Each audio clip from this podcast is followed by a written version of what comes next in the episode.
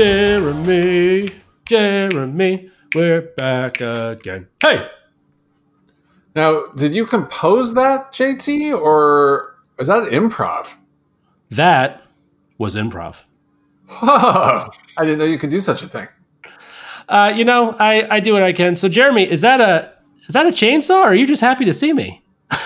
um, well, a little of both. A little of both. There is a chainsaw. My neighbor's apparently having a tree cut down today, and we're just gonna, you know, we're gonna roll with it because the same way on Zoom calls, it's become fully acceptable to have your pet baby and or baby pet on the uh, the Zoom call you're probably on right now with some work people. Because they're always on Zoom. I'm like, I'm always on one of these things. Um, so we're just accepting that like life life happens. And some podcasts have like sirens and street noise and baby pets. And w- today we're going to just deal with this chainsaw. Yeah, I love it. I'm a big fan of it, actually. So so we'll just also say that for the next hour, if at any point I go, ooh, like a particularly large chunk of tree just fell out of the sky. If it's more of a shrieking sound, that means it's heading my way, and I'm just going to drop the mic. Right. Okay. Call for help. Call for help. If, they, if there's a large silence on my part, everybody, um, send someone to my house. Right, right. Uh, all right, so Jared, this week we're gonna we're gonna do something a little different, and I want you to explain it because the the Would You Watch, which is a, a fan favorite and a J T favorite, I might add, uh, we're doing something different. So what's uh, what's the move there, bud? Well, my friend, we're having some fun with that, so much so that it feels like it warrants its own little special place on this uh, this here internet. What do you what do you think of giving it its own little give it a little breathing room? Let it, let it flex a little bit. Yeah, I think uh, I think we should give it some. I don't know what it is yet, but we should give it something. Yeah, I I think it I think it deserves a something. Yeah, it's a something. Uh, here's what we're going to say. If you're a subscriber to our newsletter, you'll get info about it uh, Sunday. If you are not a subscriber to our newsletter, for shame, please go to wingman daily dot com, uh, where we'll also put a little quick update on Sunday, and we'll have links and such. And then subscribe to the newsletter because it's a lot of fun. And I promise it's the one newsletter you'll receive every day that never, ever drags. It's just it's just a fun little thing, and and just it makes you happy. It's a happy letter. It is. It is a happy letter. We got to get, we, uh, hey, listen, if any of you have an idea to call it something other than newsletter, please write hi at wingman daily dot com because it's not a newsletter. It's something else. I just don't know what it is. Right. There's no word for it. It's, it's an email full of, basically it's three funny-ish things a day. Funny, insightful. It's kind of like the thing you want some pal of yours to send you. And we're those pals. Yeah. That's all it is. All right. So if anybody thinks of that, let us know. But that does mean that it's going to give us lots of airtime for our top five favorite heist movies this week, which I think is going to be necessary because I think we're going to need some time. I think the category is going to steal the something or other. Good joke. There you go. There you go. Uh, well, I wanted you to say that because that was all set up for this other thing because it's secretly a, a ploy for this other thing. And then while you're distracted doing this thing, I've already got the case full of jewels. Right, right. So the chainsaw is actually a distraction to what's actually happening. Exactly. So we picked last week we were going to do the top. Uh, I think we. I think the specific phrasing was heist and or con movies. Was that the phrasing we used? I believe so. And let me tell you, J T, this is a problem. It's a problem because even when I reduced my list, like that night, I, I just pulled out my phone and went fifteen titles in a row without, I probably blinked, but without pausing. I didn't think about it. It was just like a reflex. And all of those movies are still on my list. And of those fifteen, I swear to you, ten of them are so viable. But then like the next five are two. And there's, you know, this is might be even harder than the top five animated. I'm just saying, I think it might be. Ooh, interesting. I disagree with the animated thing. Um, well, actually, no. You know what? Maybe I do agree. I guess what I would say is that getting the top five for animation was hard.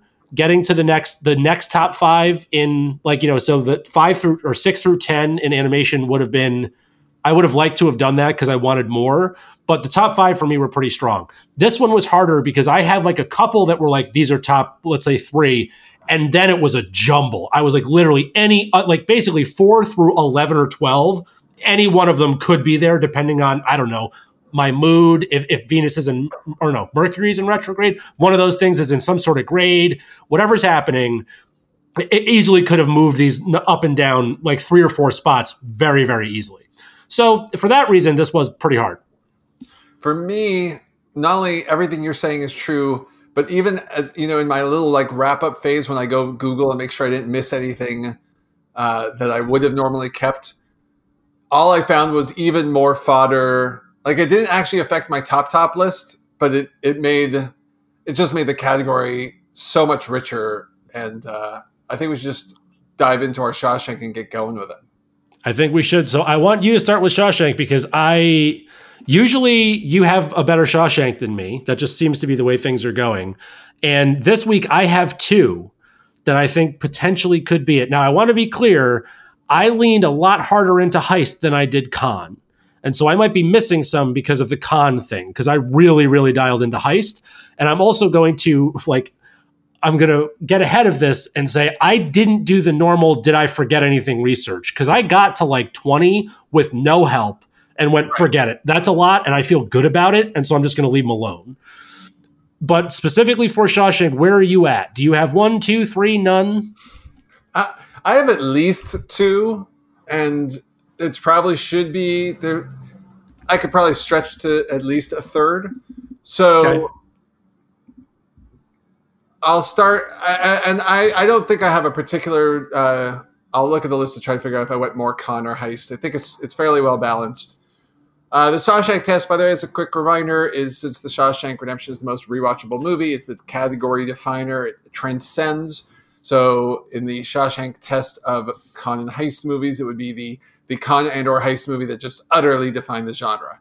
Uh, I have one that I, th- I think if we don't both have it, I will be I will be a little surprised. I think we might have the same two, and I'd love for that to happen. We'll see. So I think what we should do with our Shawshanks, since we're both see- sounding a little precious about it, is let's do our typical shtick with the Shawshanks for the Shawshanks. Okay, that's fair. You go. You want me to go first? You want to go first? Uh, you went first last week, sir. So. My first Shawshank was uh, released on December twenty-fifth, nineteen seventy-three. We're not the same. We're not the same. Okay. What is your first Shawshank? Okay, mine is August sixteenth, nineteen ninety-five. Got it. Love okay. it. It's in my it's for for what for the record, it is in my top ten list of all time. But interestingly, is not in my Shawshank here. Oh, so that's not a Shawshank for you. I, I'm willing to no, no, I'm willing to throw it in there, like no problem. In, I love it. It's in, interesting. Okay, so I know your movie, and it's not in my, it's not my Shawshank. You know mine, so let's let's say it. So mine's The Usual Suspects. Correct. Yours was the sk- no, The Sting. The Sting. Ooh. So my next one is September second, nineteen ninety-two. September second, nineteen ninety-two. Well, that's interesting because I have a September. Oh, no, I see it. Yeah, yeah, yeah. No, I got that one too. Not in my, um, not in my Shawshank. And so you, so do you have one more Shawshank too then? I do. December seventh, two thousand one. Okay. Not in my Shawshank, but in my top five. Okay. So I think we have, If if I'm if I'm comfortable bumping Usual Suspects up into the Shawshank, we put it there, and then the rest are just in our lists. Totally fine with me. Okay, but I'm going to come back around and explain why later why this thing absolutely is a Shawshank. We'll we'll get to that after. Totally fine with me. All right. Did we reveal our December seventh, two thousand one movie to people? No, we didn't. I think you should have the right to do so. Thanks, buddy. Uh, you know, by the way, here were the here were the clues I was going to give you. Ready? The cast includes Topher Grace, Joshua Jackson, and a brief role with El- Elliot Gould. Yep. And uh, yeah. yeah, I thought that was just a fun way to, because they're in it, you know. They are in it. Um. All right, so do, let's but let's talk about Usual Suspects a bit. I mean, it's Shawshank, but we got to talk about it for a minute. At least, at least the, I know we usually don't, but no. You want to just move on? It's so great that we can just move on. I think the thing with Usual Suspects is that it's the Usual Suspects. Like it's, mm. we've talked about it before, by the way. Like we have talked about it on this podcast. It's gotten airtime before.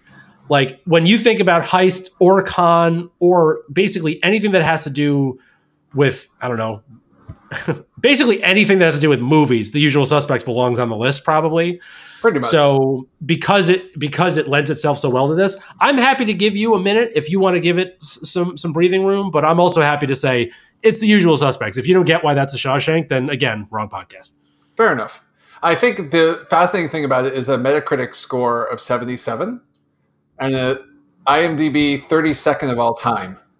I think that's amazing. Dude, so I want to keep this in mind because there's a theme this week. Last week, I couldn't believe how high all the animated stuff was. Like, it was just incredible that, like, the worst of the movies was still in the seventies. This week, as I'm going through a lot of this list, I have, with the exception of, I think, The Sting, everything is sixties and seventies. Like, there's no, like, home runs, which is which was crazy. Do you, do you know the low why it got so low a score, this one? Can no. Guess who did not like this movie? What acclaimed critic? Oh, it had, had to be Ebert. Didn't like it. Hated yeah, of course it. he didn't. Of course he didn't. That makes total sense. And Mick LaSalle from uh, from S F also didn't like it, and he's a pretty good pretty good reviewer himself. So I just think it's hyster- not hysterical. I just think it's so interesting that two very well respected uh, movie movie critics really didn't like this movie, uh, which I would characterize as a near flawless film.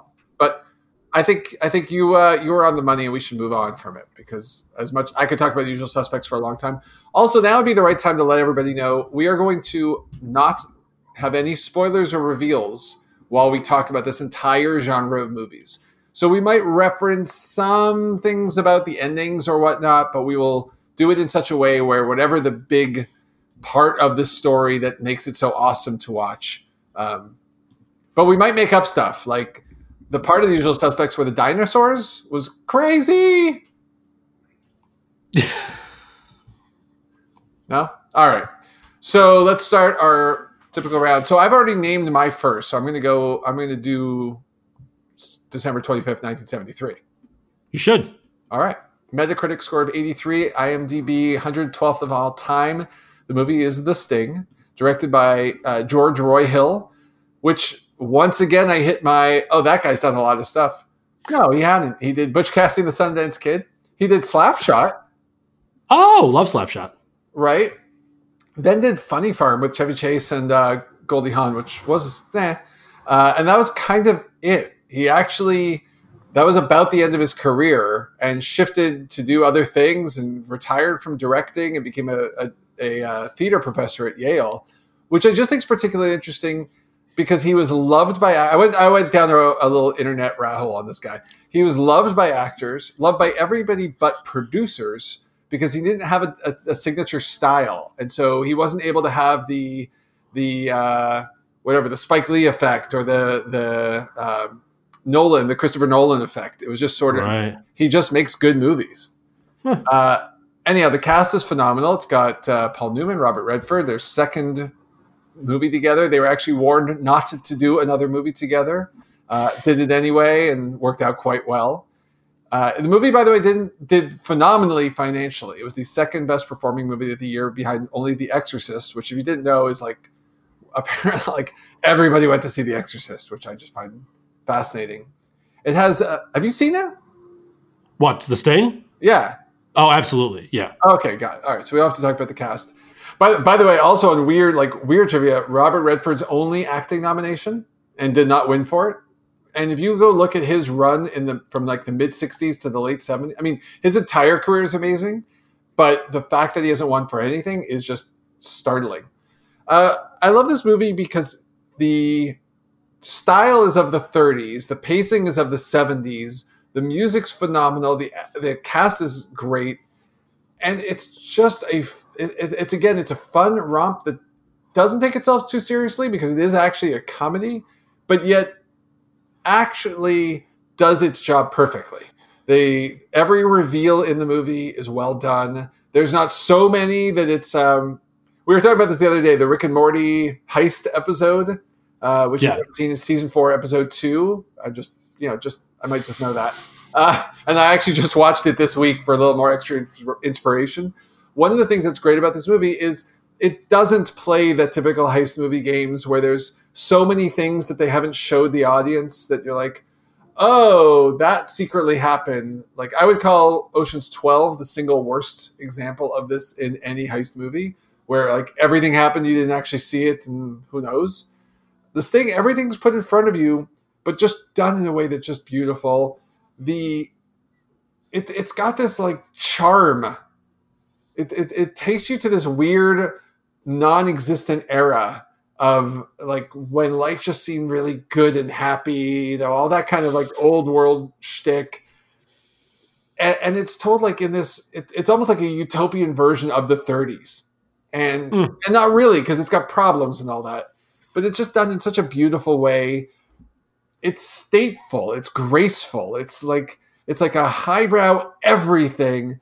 And I just love that it's like you couldn't cut a second of this movie. And and by the way, and you, you don't need to add a second to it. Like everything that's there is needed, is well done, and I just think beautifully done.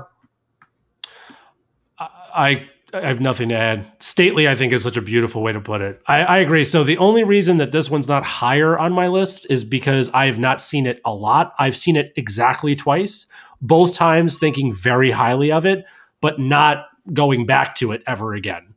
I'll watch it, t- I'll watch it tonight. No matter what my plans are, if you want to watch this movie late tonight, I will put this movie on late tonight and watch it. I own it on D V D, by the way. I think I used to own it on V H S. So okay, for me. Yeah, I listen, huge fan of this movie. Abs- absolutely, totally understand why it's on the list. Like I said, look, having only seen it twice and not doing a ton of research this week on to make my list bigger, the fact that it was on there at all means that it clearly stuck out to me as something that was brilliant. So yeah, I get it, man. Good pick. Thanks. And um, last thing I wanted to say is my my uh, argument for it being the uh, the Shawshank is I think it is actually the archetype of a heist movie. Um, sorry, of a con movie. I think there's there's never. You can't watch another con and not compare it to The Sting. And so that for me, and by the way, it's all based on true stories. And like I read the yeah. book it's based on, like I was way into this movie for a while. Um, there was a real Gondorf. There were like a lot of the events are told are based on actual cons that had happened. There was actually a whole lawsuit about the book, which is kind of interesting. Um, but I, I would, I would wager, and this is the reason I would fight for it in the, if the Shawshank, if this, if we're going to arm wrestle, J T, my, uh, my case here, and first, first I'll, you know, I'll turn the hat around. Uh, my case for this one is that I, I would argue that for the rest of this podcast, if we talk about other cons, we will compare them to The Sting. And for that reason, I think it actually probably, again, not knowing it as well as you, but everything you just said, yeah, it probably belongs in, it probably belongs up there. I'm, I, I would be comfortable with that. Well, when we release the Shawshank cr- Criterion Collection something or other one day, we'll uh, we'll put this one in with an asterisk. All right, I'm into that. So for my first one, I'm going to go to one that you already started talking about because I think you had it in the Shawshank and I didn't, which was December seventh, twenty eleven, Topher Grace, Ocean's Eleven, the first one. Yeah. Important to mention that it's the first one. Not the eleven, the twelve, thirteen, or the eight, but the eleven. Just the eleven. It's like Star Wars. Yeah, right. So, so seventy-four percent on Metacritic, which I thought it would be higher, not a lot higher, but I thought this would be like edging into the eighties probably. So whatever, fine that it didn't. Um, it's one of those things where I bet where if people, if you went backwards now, people would probably give it a different rating because of the cultural impact that it's had. But regardless, uh, so the trivia that I thought was fun, there's a lot, and I'm not going to do all of it, but a couple things that I thought were interesting. So the Bellagio actually let the crew tap into their security system to get real footage and basically just shut down like the garage and stuff and said, yeah, go ahead.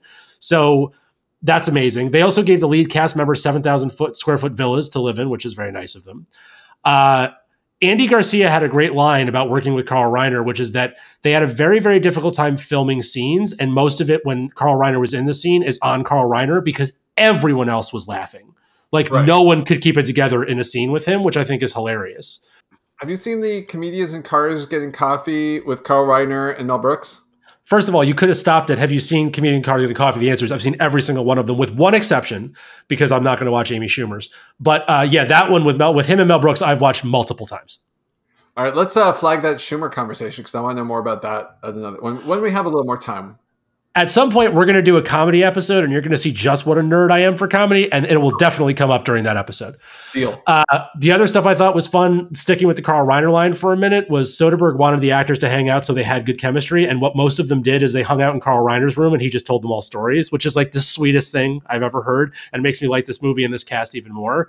Speaking of the cast, there's a bunch of really interesting almosts, and I want to go through almost all of them, but quickly. Okay. First and foremost, Luke Wilson, Owen Wilson were supposed to be the um, Virgil and, and Turk, the brothers, ah. and they dropped out. They dropped out to film The Royal Tenenbaums. Bill ah. Murray was supposed to be a lounge singer in I this movie, that. but wasn't, because why? He was filming The Royal Tenenbaums. So basically, they wanted the cast of The Royal Tenenbaums in Ocean's Eleven. Yeah. Danny Glover was supposed to be the role, was considered for the role of Frank Hatton, but he wasn't because he was in The Royal Tenenbaums. I'm sensing a theme. That's four people. I just thought it was interesting. So here's the other fun, quick ones. Uh, Joel and Ethan Coen were asked to be the brothers, and they said no. Uh, Johnny Depp for Linus Caldwell. Don Rickles or Alan Arkin as Saul. Sidney Pollack and Dennis Franz as Reuben. Uh, Michael Douglas, Warren Beatty, and Ralph Fiennes were all considered for Terry Benedict. Ewan McGregor and Lenny James for Basher. I think Lenny James would have been an awesome Basher. Not that Cheadle didn't do great, because he did. Um, and then lastly, Bruce Willis was originally supposed to be Danny Ocean. I saw the Bruce Willis one. There's one other in the what ifs category, which is uh, screenplay. Do you know who was offered the job of writing the screenplay? Jon Favreau. That's right. And he said no. Yeah, I did read that. Crazy. Uh, so the other the other two pieces of trivia, and then I don't think we need to spend a lot of time on why this movie is great because it's just great. But yep. Soderbergh wanted to film it in black and white, and the studio, Warner Brothers, agreed to do it, but they said that they needed to reduce his filming cost by almost like a third. And he went, nah, never mind, I'll do it in color. Uh, and I also thought, very interesting, that Julia Roberts and George Clooney had never met before this movie, and now it's like known that they're like really, really good friends. So mm. I just thought that was sort of interesting. Uh, but yeah, listen, very similar to what you said about Uh, the Sting being the the ideal con movie. Like, this is just the heistiest heist movie of all time. It's like fun. It's unadulterated, like silly Hollywood. It's it's just everything that I want. And it's so much fun. And if you haven't seen this movie, you should totally see it and then not see the other. Definitely not twelve, maybe see thirteen. Uh, but it was just a good, it's just a good flick, man. It's such a good, like, it's just such a good flick. Agreed. thirteen's, by the way, thirteen's watchable. Yeah, I like thirteen. twelve is like a, a Sunday afternoon T N T classic kind of thing. For sure. Absolutely. Yeah. But twelve, yeah. You don't need. Although no, I like what's his name, French guy. I think he's great in it. Uh, he is very, very good. Good soundtrack in that movie, too. Uh, by the way, the trivia I had, the only thing I love is reading more and more about Don Cheadle. Basically, he's like, yeah, I, I was terrible at the Cockney accent. And then they were trying to find ways to address it in the sequels, and they do. And like, there's in, there's a scene apparently in thirteen where he's reading a book on accents. Yeah, I yeah, that. There's actually another really... Another really interesting through line about Don Cheadle, which I didn't earmark, but it did obviously stay with me apparently, is that like he's not billed in the first one because he wanted to be billed with everyone else and they didn't want to give him first billing. They were going to give him second billing. And so he literally said, if I'm not in the first billing, I don't want to be in the cast. And so he just wasn't. So if you go to I M D B, he's in other cast, wow. which is like such a wild flex. They fixed it obviously subsequently in twelve and thirteen. Yeah, uh, that's weird. Yeah, really, really interesting. All right, I don't know which one's next on my list. I'll be really blunt. I've got, I'm still dealing with seven choices. So I think, all right, I think I'm going to, I got one. All right, I'm ready. Uh, May twenty-second, nineteen ninety-six. May twenty-second, nineteen ninety-six. Okay, keep going. Lowest Metacritic score of any movie I looked at the entire time at fifty-nine. Mm. fifty-nine, and I'm, I, I, you know, this might be one that you don't love that much. I don't know, but I'm fairly confident that when you hear the title, you're going to be like, that's a fifty-nine? Because this is one of those movies that is not a fifty-nine. I have this. I know what it is. You do. So I think the two, can I can I name two actors? Wait, wait, May, what, May twenty-second? nineteen ninety-six. Vanessa Redgrave and John Voight are both in this movie? Yeah. Yeah, actually, okay. Henry Czerny and Vanessa Redgrave are my two actor clues for you. Yeah. I, by the way, Henry Czerny, I love. Love this guy. If you don't know who I'm talking about, so the movie's Mission Impossible one. He plays uh, what's his name? His name is Kittredge. He's like uh, the handler, I think, uh, for for Ethan yeah. Hunt. The handler, yep. Is that the title? Yeah. Uh, he's one of those guys that you've seen in lots of stuff. Um, I don't know that much about his background. He, he he's just been in everything. He's a, he's a that guy, and I like him a lot. Anyhow, for me, Mission Impossible. You you. It, it's funny on the conver- conversation of like, what's the best heist? Uh, because I would say, compared to Ocean's Eleven, it's probably the most equally convoluted heist movie out there uh, by a long shot. Like, the plot it takes to make these things happen is insane.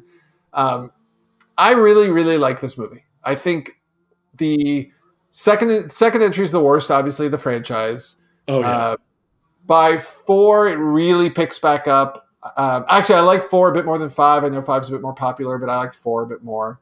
Um, you know, it was directed by uh, Brad Bird, by the way. Uh, oh, I didn't. Yeah. I actually originally was going to have the entire Mission Impossible franchise as one entry, and then talk uh, talk randomly about them all. But I thought that was pushing it a little too much. We haven't. I haven't quite crossed that line before, J T. uh, I like this movie a lot because.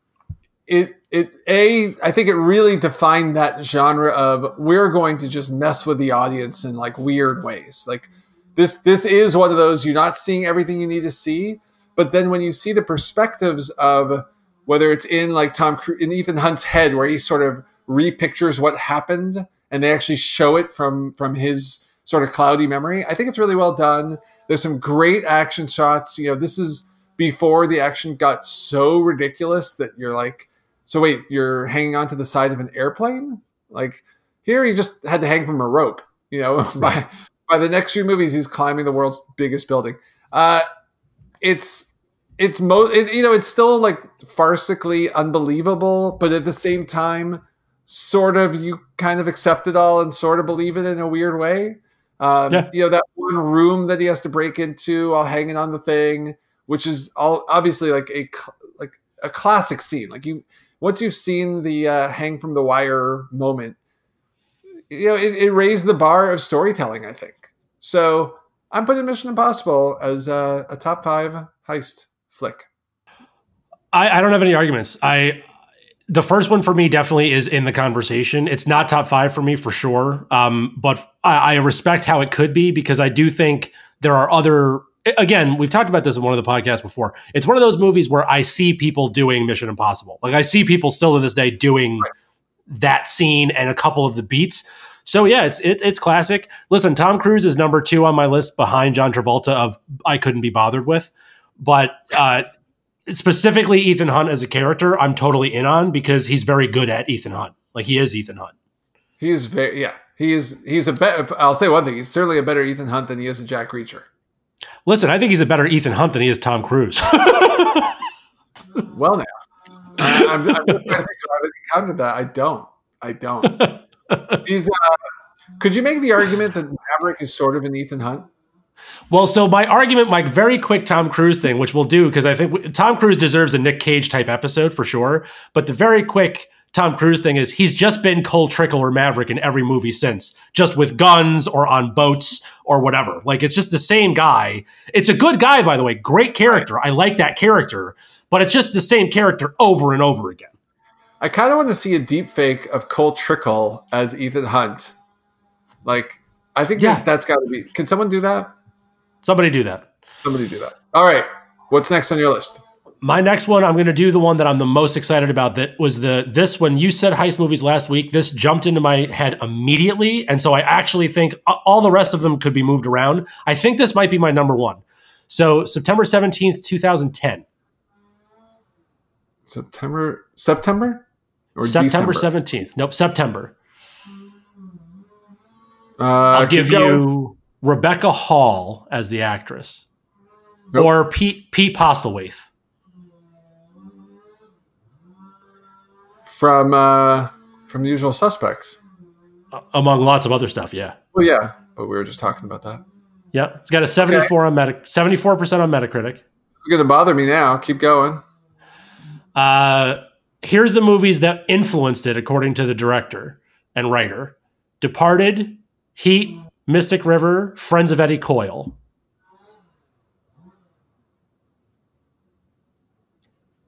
Nothing. Wow. Yeah, I, this must have somehow, I just didn't even, you're going to say what you're going to say, so I'm going to be like, oh. Okay, let me give you, so Ben Affleck and Jeremy Renner. Oh, is it The Town? The Town. Yeah, you know, I don't know why. I saw it once, and I don't, it just didn't make enough of an impression, and I know it's a movie people absolutely love, and I feel I need to just see it again. Wow, right. This movie didn't make an impression on you? I don't know why. This must have been timing. Must have been one of those. Interesting. Like I yeah, I know. It should have, especially with all the overhead shots, because I know that much. so, so here's what I'll. Here's the sort of the trivia stuff, right? So Affleck originally wanted Wahlberg to play Coughlin, but Wahlberg was busy shooting The Fighter, and so he gave it to Renner. Renner, to me, like made this movie. Like he was so. By the way, he he won performance in a supporting role. Oh no, he didn't win. He was just nominated. But he was brilliant. I mean, he was a garbage human being in this role, and he was so good at it. Like, I mean, it was he was so believable. Uh, also, because I have some family and friends who are from the Boston area, shout out to the Boston accent in this movie. Actually, really well done, like across the board. And it's really rare that people nail it. This movie, this movie actually nailed it. Uh, the original cut was four hours long, which I think is really interesting. There's a bunch of other like really, really. There's a director's cut that Affleck did. Shout out to Archie who pointed me out to this, um, who where they like develop again, no spoilers. They develop parts of this story that make the movie make a lot more sense. And it's a little more dramatic, but they had to cut because originally it was four hours and the studio was like, yeah, that's not a thing, Ben, you can't do that. Um, I love that they did the premiere at Fenway Park. I honestly think this is among, among best, the best like Ben Affleck performances, like genuinely. Uh, another thing, like uh, the one beef I have with this movie is like Blake Lively was so good. I wish they gave her more airtime because I think she was like Oscar nom worthy. She played the opposite of Blake Lively in every way in this bit role. Like it was just nothing about Blake Lively was actually in it, which is why it was so impressive that she did so well. Again, Renner amazing. The pacing was excellent. I love the balance of this film. Like it was really fascinating, super well executed, good, bad, is he good, is he bad, turmoil, all based around like these different heists. Uh, and then lastly, the filming of it. I don't know if this was intentional, and this might be me trying to reach a little bit, but I loved how gr- how gray the film was. Like it was very gray, yeah. Which I feel like is sort of the tone of the whole movie is operating not in the black and white. Everything was a little gray. Everything was, is it good? Is it bad? Is it right? Is it wrong? Everything about this, there was never like really dark or really light. Everything was always this very sort of in the middle, including the visual aspect of it. And I just really think this movie was incredibly, incredibly well done. And so, yeah, The Town, when you said heist, I'm like, oh, The Town's going to be like my number one for sure. And I don't even think I knew I liked this movie that much, but there it is. Nice. Also, yeah, I, I got to give it another watch. I don't know why. I don't know why that was my, I didn't have a bad impression. I was just like, okay, good movie. So I need to see it again. Uh, by the way, per previous conversation, Ocean's Eleven was my other con- uh, Shawshank contender. Uh, yep. Just, just we're clear. I want to make sure I'm on the record for such a thing. So how many do I have left? Like two? Ugh. I think uh, three.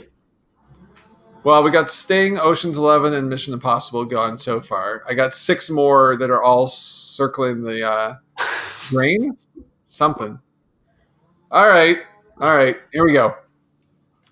Here we go. Okay. Uh, December fourteenth, nineteen eighty-eight. Okay. Keep going. It's a Metacritic of sixty-eight. Directed by Frank Oz. Oh. Oh, no. I know this. Do you? Oh, no, I do. Keep going. Uh, okay. It stars... Uh, It, oh, yeah, my order of the stars. It stars Glenn Headley and Ian McDiarmid. You know who Ian McDiarmid is, right? Of course you know who Ian McDiarmid is. Do you know Keep who going. Ian McDiarmid is? Who Ian McDiarmid? No. He's Palpatine. Oh! This is, this is one of his, like, seven other roles. Actually, not kidding. He's a super accomplished actor. Okay. Well, everything else after that is becomes an, becomes like a straight up, this is the movie. So, Michael Caine. Okay. And Steve Martin. Oh, maybe this isn't what I was thinking of. It might okay, not I, be, because what it is is Dirty Rotten Scoundrels. Oh, uh, okay. It's not what I th- was thinking of, but okay. Have you cool. seen this movie? I have seen it, yeah. Okay, but it's not one of your movie movies. Not even remotely. Oh, my. I love this. Uh, it's, you know, such a great, great fun s- series of cons. Like the whole, like all these just little fun moments and watching... You know, I, you don't think of Michael Caine as a comedic actor because he's, he really isn't one. Uh, but with with Steve Martin there, it gives him enough to to flex those skills, right? He he's such a good actor, uh, actor. He's such an he's such a, he's such an actor. he's he's he's acting, and I, that's about the extent of mine right there. Um, That I think when a role like this shows up, all of a sudden he becomes a comedic actor, like a like a guy, a funny guy. Um, I, I I don't even know what to say about it. It's so much fun as a movie that I'm actually very surprised it's not higher on your list. I thought this might be straight up like wheelhouse for you. No, you know what? So lo- love Michael Caine, uh, but oh, I need more of that. No, uh, listen, my touchstone for Michael Caine is Michael Caine. Michael Caine has a great, uh, he does this great thing about talking about how to do accents on Conan. I'll put it in, in the daily one day. Uh, yeah, look, I remember watching this movie. I've seen it probably two or three times in my life. I don't think I've seen it. Uh, I definitely haven't seen it since I was like maybe twenty-two. Like I, I, I watched it when I was a kid. Um, uh, I, I remember liking it, but no, it's just, it's not in the zeitgeist. Listen, one of those movies I know people love and respect, but like didn't make my list. Now, look, to be fair... To be fair, had I done the research I usually do, this probably would have gotten the nod. But because I didn't do the what movies that I missed this week, this one didn't come to, to mind at all. Okay, fair enough. It um, by, by the way, the, the my I think my favorite simple little bit of trivia is uh, this is one of five movies with that Frank Oz and Steve Martin did together, uh, and I like that uh, that strong collaboration. And it was also Frank Oz's first non-puppet movie. Because, you know, Frank Oz does a lot of them puppets. Eddie Murphy was supposed to be in it. How oh, crazy. Okay. Yeah, right? I wish he was in it because the movie that Eddie Murphy did do with him was an atrocity. Yes. Because yes. he did, they did Bowfinger together, and it was real bad. Probably after doing this, they want to do that together. So, all right, so Dirty Rotten Scoundrels. Um, again, nice pacing. I, I still think it – I like the uh, the – it goes into the nineties, but this is sort of ending of the era of, of slower paced content that still actually does hold up really, really well.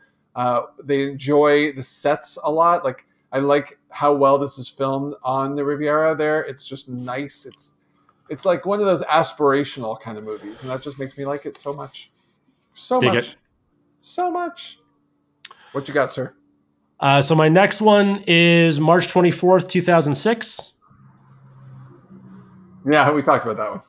Yeah, we've talked about this before, so I'm not going to go too far into it. Uh, my trivia for you, that, that was... Spike Lee joined. Yeah, so that was going to be my trivia. Did you know Spike Lee directed Inside Man? Because I had no idea until, like, last week. uh, you know, it turns out I did know that. yeah. Know that. Yeah. Crazy. Uh, yeah, absolutely crazy. Uh, I just had I had no idea. seventy-six on Metacritic, I feel like that's really low. Uh, they say the F word one hundred sixty-three times. I think that's pretty high. Uh, so the entire scene in the coffee shop was imp- improvised, which I thought was interesting. Uh, oh. And the line where Denzel says, "I'll bet you can get a cab though," which is like a really beautiful moment in that movie. It's really funny. Was, was totally improv, which is great. Uh, the interrogation scenes were almost entirely ad-libbed. I thought that was interesting. And then lastly, shot in thirty-nine days, which is wow. wild. Uh, especially for what they do in this movie. That's, that's fast. Crazy how fast that is. So outside of that, Clive Owen, he's amazing. Uh, whole cast was good. Willem Dafoe was so perfect, even though the role's not a big one. He made it so big because he's him. And a Jodie Foster sighting, who, by the way, dubbed all of her, her own lines in French, which I thought was fun.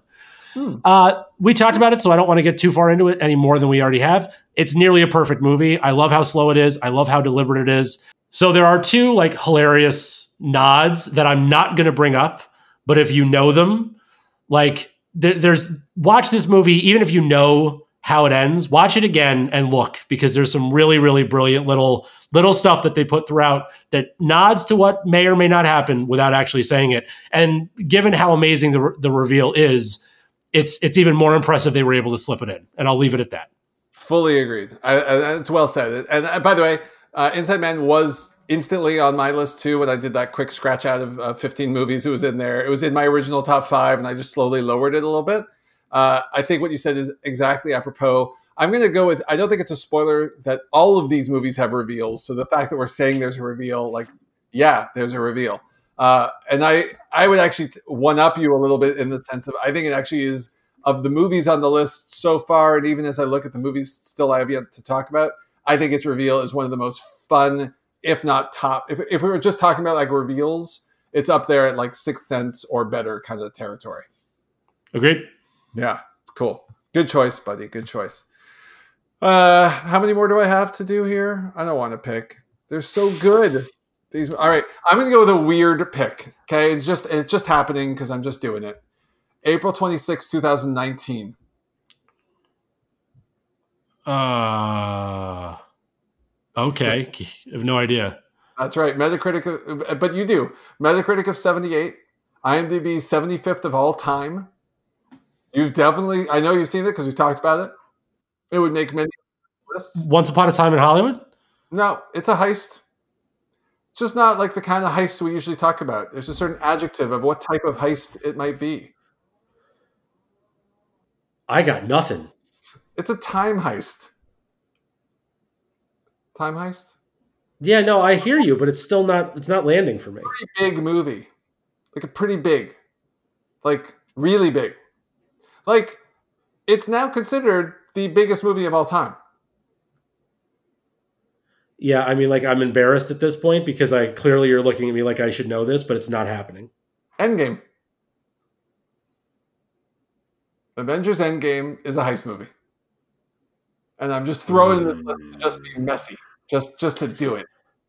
Hmm. Okay. Something else if you want. I can veto it. I was just having some fun. I c- no, no, no. I want you to explain. I want you to, no, no, no. Give me, give, sell me on this being a heist movie. It's a time heist. They call it that. They say it. If they say it in the movie, it's got to be true. They also say it's the ending coming, you know, like those things happen. Okay. All right, fine, fine. I was, I was half messing. It definitely deserves tops of many lists as a movie. Oh, um, yeah. I just, I don't know. I just had, to th- I wanted to throw it in there just to mess with you a little bit. Uh, it does. I, I do actually think it fits, but um, no, no. If it, listen, it's your list. I no, no, no you don't get it anymore. It's it's okay, gone. Fine. Struck, it's stricken. It has been struck from such such, such a record. And instead, you know what? I'm going back to the eighties for you instead. Uh, okay. So July twenty-ninth, nineteen eighty-eight. Okay. Directed by a man named uh, Charles. I think it's Crichton. Uh, spelled the same way as the author, Michael Crichton. No relation. Okay. Uh, that, that director, by the way, in, in our trend of these things, he was famous for like fifties era horror movies, did this in nineteen eighty-eight, and very little thereafter. It has a Metacritic score of eighty. Oh, wow. I don't know if you've seen it, but I'm going to go with the cast. From I mean, the cast is amazing. It includes Kevin Kline, Jamie Lee Curtis, Michael Palin, and John Cleese. Ooh, um, I like all of those people a lot. It's sort of the movie they did together and got really well known for it. Oh, oh, oh, wait. No, no, no. Okay, so this is, um, oh man, I wish, now I'm really wishing that I did the go look things up and see if I missed stuff because I feel like this is, oh no. Uh, tell me the name of it because I'm gonna. I know. I know the movie you're talking about. Fish Called Wanda. A Fish Called Wanda. Ah, son of a gun. So yeah, all right. This is a good pick, and I missed it. Go ahead. Oh, it's so well written. I mean, you have to like a certain amount of British comedy to to to really play in the space. Uh, so if you don't like British comedy, you're probably not going to like this movie. But if you do, if you like anything, Michael Palin, uh, Michael Palin, Monty Python. Or or any other related genres of that kind of witty comedy, this is up there. Uh, in fact, I could argue this should have been a Python movie in so many ways. The cast is amazing. They play so well off each other. It is such a disappointment that the, you know, the spiritual successor, uh, what was it called, Fierce Creatures, was was very disappointing relatively. Um, Michael Palin as the, you know, dealing with a speech impediment, but in a way that's not making fun of it, but actually playing off it really nicely, is so good. Kevin Kline as the amazingly stereotypical American with too much hubris is awesome. There's so many little jokes in between the big jokes. Ah, it's a great, great little heist. So, Fish Called Wanda. It's great. I, I have seen it. I've not seen it in a long time. I adore Kevin Kline. Um, I can I can even forgive him for Wild Wild West. I like him so much. Uh, He's, by the way, he was. Uh, we we didn't talk about them, but but he was in my thinking back on the underrated uh, celebrities. Kevin Kline. Yeah, he, he'd be a good one. Yeah, look, this is this is probably generational to a certain extent because I remember this being a big thing. Um, yeah, I've seen it. I, again, haven't seen it a ton. Seen it maybe maybe twice. I know I've seen it once as like an adult. I saw it. Uh, it's really good. I remember liking it a lot. So yeah, totally makes sense. Cool. All right, I'm going to do my the one that I know is not on your list, and then I have one, and then this. this so this is my fourth one. So March twenty-sixth, two thousand four. Uh, I don't have that so far. Okay, J- J.K. Simmons and George Wallace. J K. Simmons and George Wallace, interesting. Okay, fifty-six on Metacritic. It's a remake of a nineteen fifty-five film that I also could have put on the list, but decided to do this one because I thought it'd be more fun. Wait, give me the date one more time. March twenty-sixth, two thousand four. Okay, no, I don't. I guess I don't have this. Tom Hanks? Does that does that get it across for you? Is it Castaway? No, The Lady Killers. Oh, uh, is this a Coen? That's a Coen. Is this Coen Brothers? Coen Brothers. Uh, yeah, this is what I don't know if I saw it. I got it. I, I think this was right when they were doing a series of movies that I thought weren't so great. They had done. Um, Hudsucker Proxy and a few others yep. around there. Yeah. I don't think I saw this. Okay. So I'm going to not do any trivia then at okay. all. Um, instead, this movie is fun. It's ridiculous. It's highly quotable. Uh, it's hilarious. It's very clever. It's, I think, a very nice nod to the nineteen fifty-five. If you haven't seen the nineteen fifty-five version, that's also brilliant. nineteen fifty-five version, by the way, which has one hundred on Rotten Tomatoes. Really? Um, yeah, it's really good. That seems like I should see it. It's they're both really good. They're like they're both really good. Uh, Hanks was so good in this. Even Marlon Wayans was really good in this, which is not a sentence I thought I'd ever say. Uh, it's Never it's been said before. It's it's the first time. It's so funny. It's so much fun. And if you have seen it, I'm just going to end with these two words: Waffle House. Jeremy, please watch that movie. You got it, buddy. All right. What's your, what's is this? So I think this would be your last one. And then I get the last one and then we'll do the a plus, plus minus three. We'll see. All right. The, um, the last one for now, I gotta say, I think if we re-recorded next week, I would have five totally different movies because these are all so good. And the next batch are all so good. Anyhow, December fifteenth, nineteen ninety-five. Okay. A Metacritic score of seventy-six. one hundred twenty-fourth of all time on IMDb. Okay. Directed by Michael Mann. I love Michael Mann. Uh, the cast that matters less includes, again, John Voight, uh, McKelty Williamson from. Uh, he was what was he in last week? We just talked. I just talked. Was he in? He was in Forrest Gump. Oh, he's in Wildcats. That's right. Um, and uh, Val Kilmer. Oh, okay. And oh, yeah. Okay, I know exactly what this is, and this is on. Th- this was very close to me. For for some reason, I have a different date than you, maybe, but that's because I write things down wrong. This is Heat for sure. This is for sure Heat. Yeah. Yeah. Lo- love Heat. I love it. It, it. It's funny because it kept coming back in and out of the list for me because it's so good, but at the same time, I was like, it, it's great, but I, but all these other movies are so great, uh, and and I and I you know I keep feeling that. This is this is definitely a generational thing for us. When this was coming out, it was like Pacino, De Niro, finally in a movie, right? Like that was the whole buildup. Like finally, these two epic actors are here together. doing roles that they are absolutely born for, and you're going to get to see that and just love it. And there's not one shot in the entire movie with both actors present on screen. I don't know if you know that, but there's not one shot.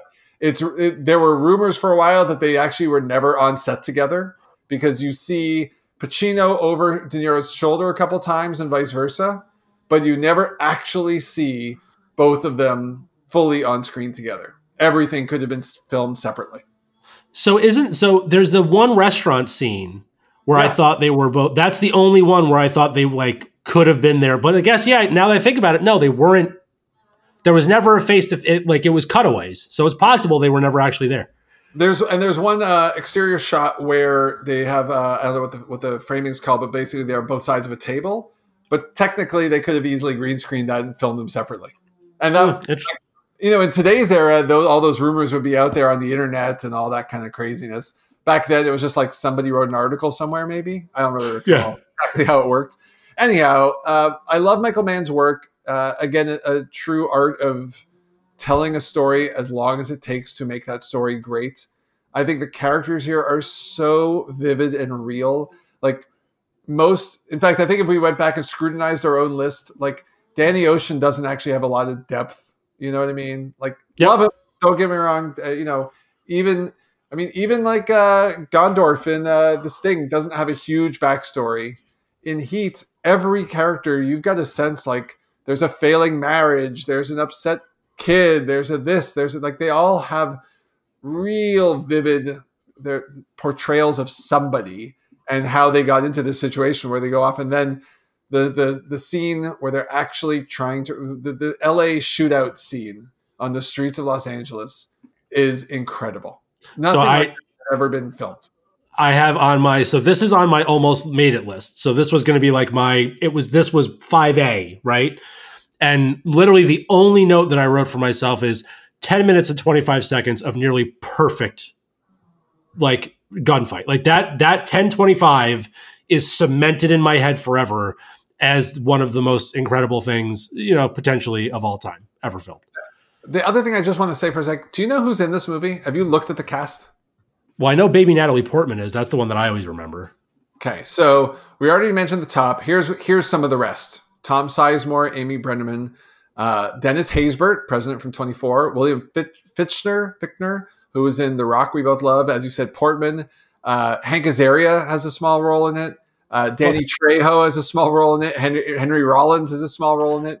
Tone Loc is in this thing. Jeremy Piven is in it. Xander Berkeley is in it. This is uh, like...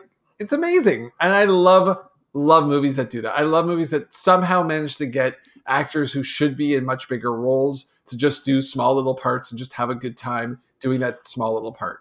So Heat's just good from all from all angles. If you haven't seen it, it is a long, slow movie. Be in that right mood when you want to watch a long, slow movie.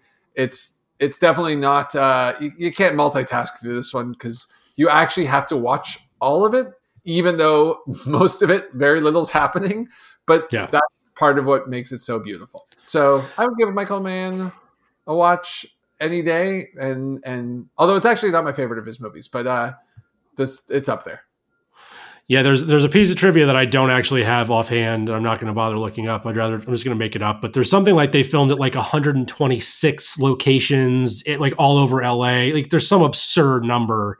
Because they really did. Like, there was no soundstage. Like, that. This is a total Michael Mann, Michael Manning it, right? Like, he really, really dug in, which is part of the reason a lot of it, I think, is slow. But, uh, yeah, it, yeah it's, it's, Heat is a... You can't bring up this genre and not bring Heat up. You have to. Absolutely. By the way, you know he's making a movie on uh, Ferrari, about Enzo Ferrari?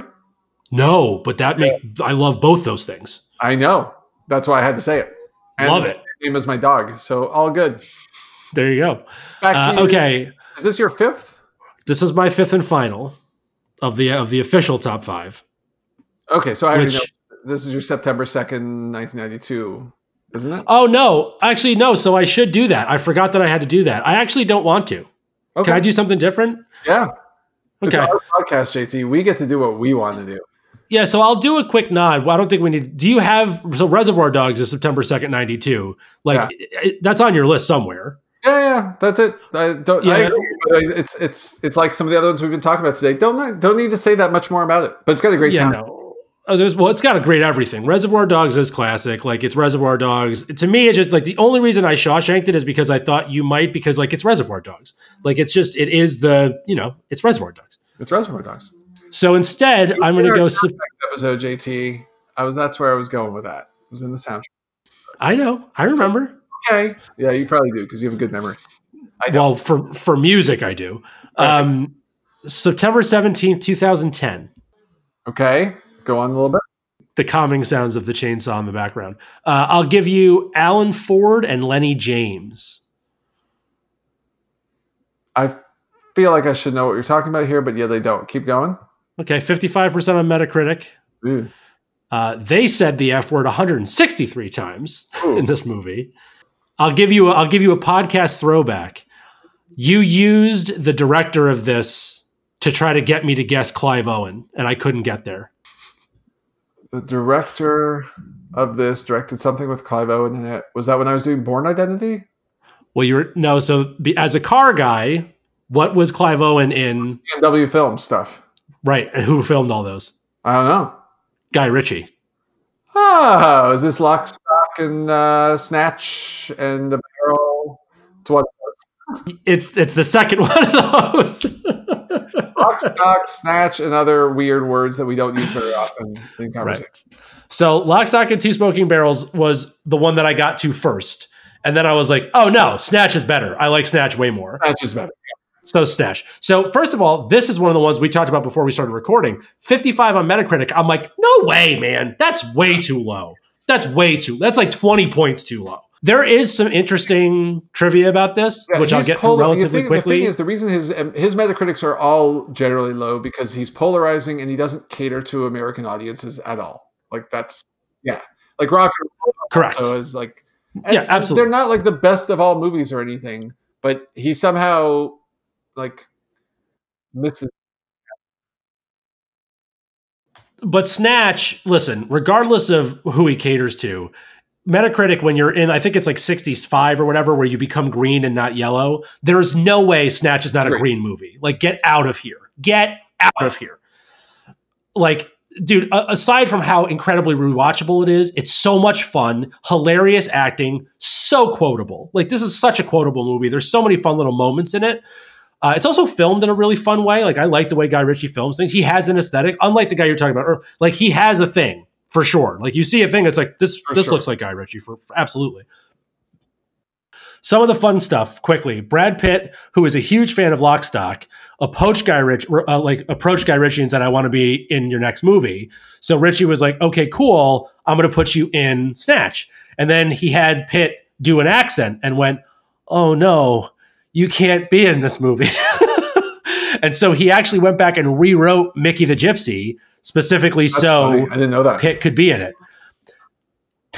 Pitt then got the script, found out he was a boxer. He had just finished filming Fight Club and went, I don't know if I want to do this. Like, I don't want to be that guy. And then sat down with Ritchie, and he liked Guy Ritchie so much. He's like, ah, forget it. I'll do it anyway. That's so great. I just thought that was really interesting. Um, every mistake that Saul Vincent and Tyrone make were inspired by late night television shows that Guy Ritchie watches because he has insomnia, which I thought was interesting. Uh, and then the two other pieces I think are kind of cool. So the body count in this movie is twenty-six, which is super low in comparison to the stuff that gets made today. At the time, it was like edging towards high. What's really interesting about that body count number, though, of all of those, I think only two, maybe, uh, does the death actually take place on screen. All the deaths take off Get take take place off screen. You know that about me. Like, I think it, I think it's great storytelling when you let someone think about a thing. So that's literally why I pulled this out. I'm like, Jeremy's going to like this. This is interesting. And then thinking back, I'm like, oh, you know what? I don't think of this as a gory movie, even though I know like everyone dies. So that's that was an interesting choice by Ritchie, and well done. Yeah, it's a good one. I also that uh, for another Guy Ritchie, just I, I feel like he he. just slightly misses the mark of what would make his movies loved by more people. Like, I don't know that I don't know how much he cares, but I think he has it in him. Like, did you see? Uh, I think we talked about it briefly before, the King Arthur: Legend of the Sword. Yeah, it's it it's like a thirty something on Metacritic. It's not that bad. Like, by a long shot, it's not that bad. Yeah, Richie has this, I, I agree with you. Because literally the last note that I wrote myself, aside from saying, did I mention how quotable this movie is, is um, Guy Ritchie is just being Guy Ritchie. It's like he refuses to do the two things to make a movie more popular, but he, I feel like he's doing it on purpose. Yeah, I like his. Mo- I think his most popular work was actually uh, um, the Sherlock Holmes. Yeah, I mean, probably. Yeah. And again, not a well-received movie, but I actually, I, I thought it was a, I know you love the uh, the Sherlock Holmes universe. I thought it was a great take on it. Like, I mean, it was a little like Tony Stark being Sherlock Holmes. It was a little. Yeah. The, the thing with, so I, I actually really like it. The thing with all of the interpretations of Sherlock, with the exception of the B B C one, is you have to take it as an interpretation. And I actually really like Guy Ritchie's interpretation. I think those are highly watchable movies. Agree. All right, so now let's do the almost made it list. Let's let's run through a couple. So you took one of mine off. So Heat was on my almost made it list, but I want to give you. So I've got two more that I I, wa- I don't want to. We won't do the trivia. We'll still play the guessing game, but we'll just sort of run through them quick. I, but, I we've now gone. I have I have Endgame in here. Um, I have one more that I'm at this level, and then I have a whole bunch that are like right behind. So so what's your one more? My one more was uh, a movie we have actually talked about before, September eleventh, nineteen ninety-two, Metacritic score of sixty-five. I'm pretty sure you're not going to guess it because I don't think it, you're going to think of it, but but what I name it. It's uh, directed by Phil Alden Robinson. Cast includes Sidney Poitier, Dan Aykroyd, and David Strathairn. The movie is Sneakers. Oh, right. I haven't seen Sneakers. Right. I love right. it. It is. It's a, it's a bit of both of a con and a heist. Uh, okay. It's a Han. No. Heist? Heist? No, that doesn't sound like a good word. Don't like that word. No. Thankfully, I did. Uh, okay. So, Sneakers. Uh, Sneakers, beautiful movie. You haven't seen it. It belongs up here. Just such a clever movie. I think going. I, I'm still stuck on Guy Ritchie, by the way. I think what it is is cleverness.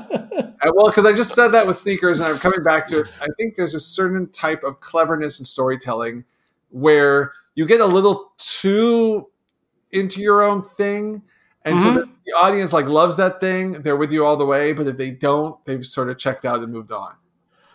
I agree. So yeah, Sneakers. What's next on yours? Uh, I'll give you two quick ones. So April twenty-ninth, two thousand eleven, Gal Gadot and Jordana Brewster. Fast Five. Yes. I don't have a single fast movie. Not one. I don't have uh, I don't have any of the nine available fasts. Well, here's the thing. This is the only one I have. I would argue that other than the first one, this is probably the best of the series that they ever did.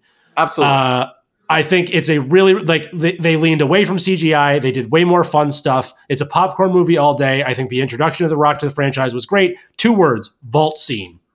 Done. Absolutely. The, the, the thing that the fast movies do is they just take things to a level of absurdity that you either are like, okay, fine, who cares? Or right. You have to stop watching. Yeah, and this one, I, this one I thought was the least egregious of all of them, even though it's egregious, don't get me wrong. Oh, yeah. But like, it's just, it. this is their best, this is the best version of that movie, like without a question. Of all the ones they've done, this is the best version of it. And it's a fun heist. Like, it's fun. Yeah, fair enough. I was just watching actually uh, the... What's the most recent one? Eight or nine? Which is the one with Charlize Theron? Nine, I think. So no, eight. Came, eight. So that came on. My wife and I were just sort of watching, and she's like, "What is this?" I'm like, "Remember those car racing movies? This yeah. is where they went." And like we're yeah. watching Charlize Theron on an airplane with it, like just craziness.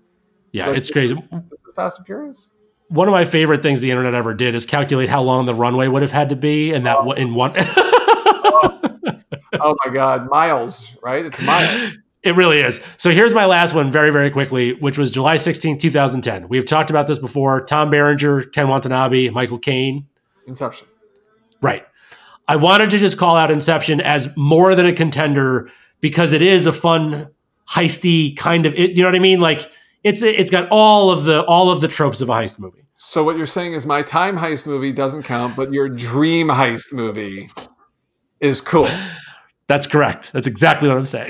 If you had to pick a technology that you think is more likely to actually be feasible, would it be insert yourself into someone's dream or would it be time travel? Let's do Contender Pong, guys. What's the tech of that, right? All right. Um, here's, by the way, the next uh, six or seven are all. It's if you've listened this far, and you, you, there are people right now like, how have you not named X? My next seven are those. So okay. First on that list, uh, July twentieth, nineteen eighty-eight, Metacritic of seventy-five, one hundred twenty-fifth of all time on IMDb. And you got to make some fists with your toes. Ooh. Uh, I don't know. Karate Kid? Uh, Alan Rickman's uh, acting debut. Big screen debut. He had been on stage. Oh. Wait. No. It's Die Hard, which isn't just a Christmas movie or an action movie. It it's all a heist movie. It's a heist movie. And by the way, probably should be in the top five, and I think if we had not already talked about Die Hard on multiple occasions, would have been in my top five, but I like a little diversity in my podcast. Okay, yeah, that's a good one. I didn't think of that as a heist movie, but I agree with you now thinking about it. That one hundred percent is. The plot is them stealing stuff. No, I know. I get it. I totally get it. Just for it's like it it doesn't it just didn't ring. Again, did no research this week, and it's it's coming back to haunt me now. Uh, February twenty-first, nineteen ninety-six, is sixty-six on Metacritic. It was the first Wes Anderson film.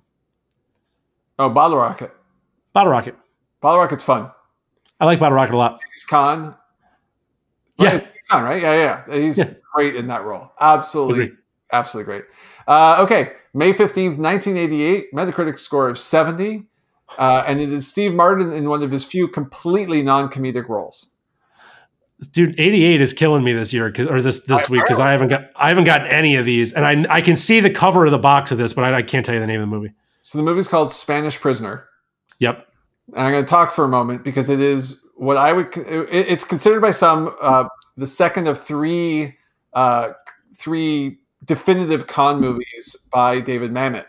The first being, and this is next on my list, uh, October fourteenth, nineteen eighty-seven, a Metacritic score of seventy-eight. And you probably haven't even heard of this movie, as my guess. It's called House of Games. Nope, never heard of it. I I'm not gonna. We're not gonna make it a should you watch thing because it's a yeah you got to watch this one.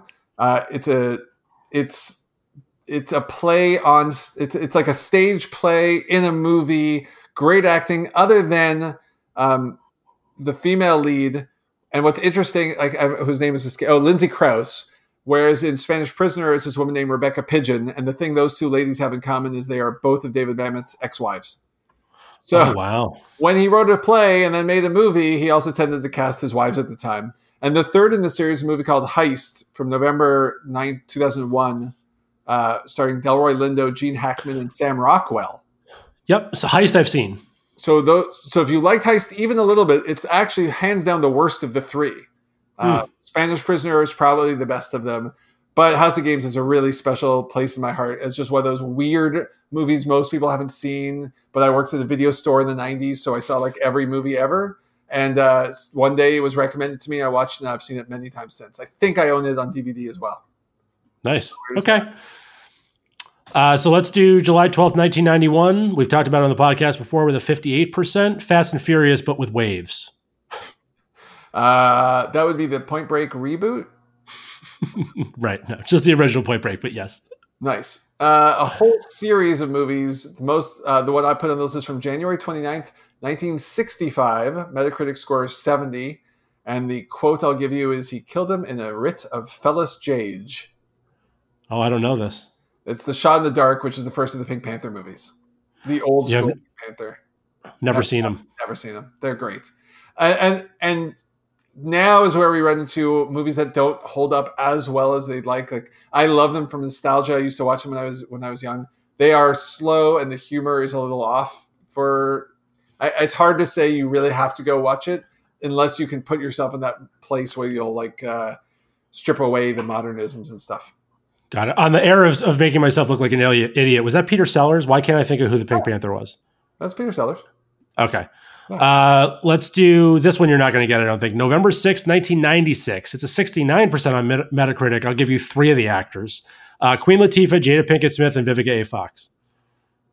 I know what this movie is, but I don't know. The, I, I, I know what you're talking about, but I don't remember by name.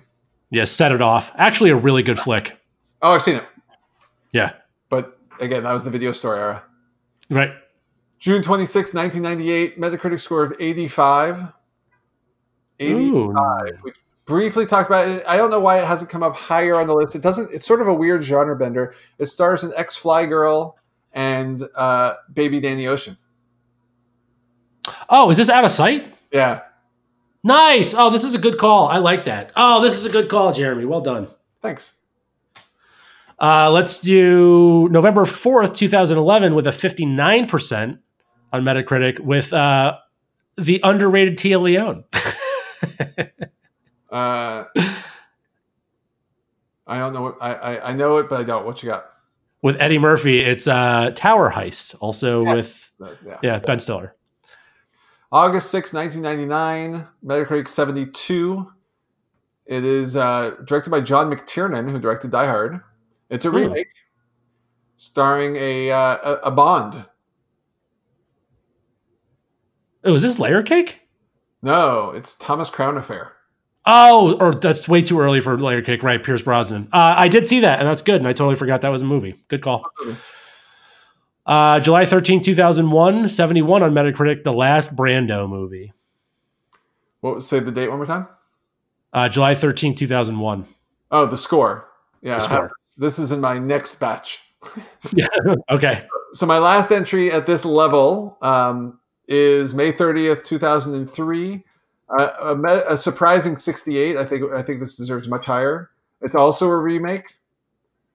Uh, yeah. Just Cars. Yep. So this is uh, The Italian Job. Yeah. You got it. So I'll give you next September third, nineteen sixty-nine, which is The Italian Job. The Italian Job. Yeah, that's right. We talked about this briefly. You preferred the original, right? I I do. I uh, this this one. I like Charlize Theron in it. I thought Edward Norton was really good. I had Mark Wahlberg issues, um, although I did think I'm very happy that this movie introduced Mos Def to acting because Mos Def is a treasure. Fair enough. You, you know, I, I, underrated underrated actor. Not like a huge like, not like he's no top. He's no Tom Hanks or anything. But uh, I like him. He has his own quirky thing, and I, I like. I'd like to see him in more movies. Yeah, he doesn't do enough to be underrated, but like even like in that Be Kind Rewind movie with um, with Jack Black, like he's really good. Like he is a very good actor. Uh, all right, my second batch now. So I've mentioned this before to you. December twenty-fifth, nineteen seventy-five, with a Metacritic of eighty-six, starring John Cazale, one of five movies this actor ever made. John Cazale's Fredo, by the way. Oh, Fredo, I know. Yeah. You have mentioned this before, but it's not coming to mind. Dog Day Afternoon. Oh, right. Okay. It's a good one. A bank heist. So it counts. Bank heist. Yeah. Uh, I'm going to do my worst one, uh, June eleventh, two thousand. Horrible movie, but one of my, maybe my favorite Nick Cage movie. It's definitely a heist movie. National Treasure. Book no. No, but it should have been. I forgot about National I forgot about National Treasure. Gone in sixty no. seconds. Gone in sixty seconds, yeah. Nice. Leaving Las Vegas? No, I'm just kidding. uh, September twenty-fifth, nineteen ninety-eight, a Metacritic of sixty-seven, starring Sean Bean. Ah, I love Sean Bean. I don't know. What is it? Uh, also stars De Niro. Uh, yeah, I still don't know. Ronin. I, you know what? So, so I've never seen Ronin. Oh, you will like Ronin. Have you seen, I know. Have we talked about this? Have you seen The French Connection? I have seen The French Connection. Okay. Love The French Connection. All right, cool.